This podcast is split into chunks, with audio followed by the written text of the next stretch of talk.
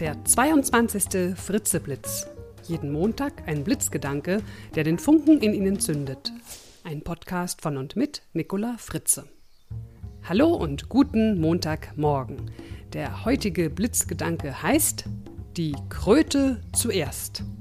Ich lade Sie diese Woche dazu ein, die Kröte zuerst zu schlucken. Was soll denn das jetzt? Nun, sind wir doch mal ehrlich, wir kennen das doch alle. Wir schieben unangenehme Dinge vor uns her, schieben und schieben, drücken uns ganz erfolgreich, obwohl wir wissen, dass diese Dinge, diese Aufgaben dadurch eher noch unangenehmer werden und auch unser schlechtes Gewissen immer mehr an uns nagt. Nun, es gibt ganz viele Tipps, wie man Dinge endlich anpackt, anstatt sie vor sich herzuschieben.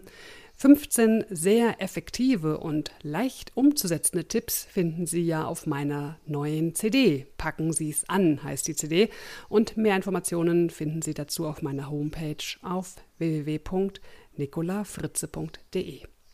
Ja, und diese Woche lade ich Sie ein, einen Tipp anzuwenden, den mein geschätzter Kollege Brian Tracy Eat the Frog nennt. Also schlucke oder iss den Frosch. Schlucken Sie also jeden Tag erstmal eine Kröte. Das heißt, beginnen Sie mit dem Unangenehmsten. Packen Sie den Stier bei den Hörnern. Ganz tierisch heute. Ist die Kröte erstmal geschluckt, erscheint alles andere viel leckerer. Das heißt, der Rest des Tages wird Ihnen umso leichter von der Hand gehen.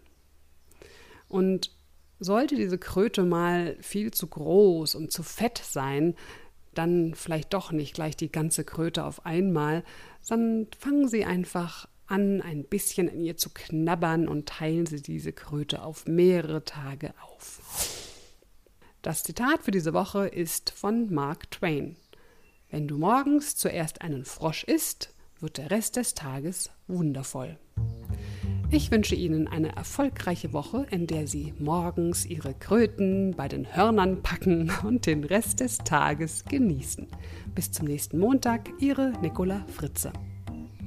Mehr Informationen zu mir, meinen Vorträgen, Coachings und Workshops finden Sie auf www.nicolafritze.de.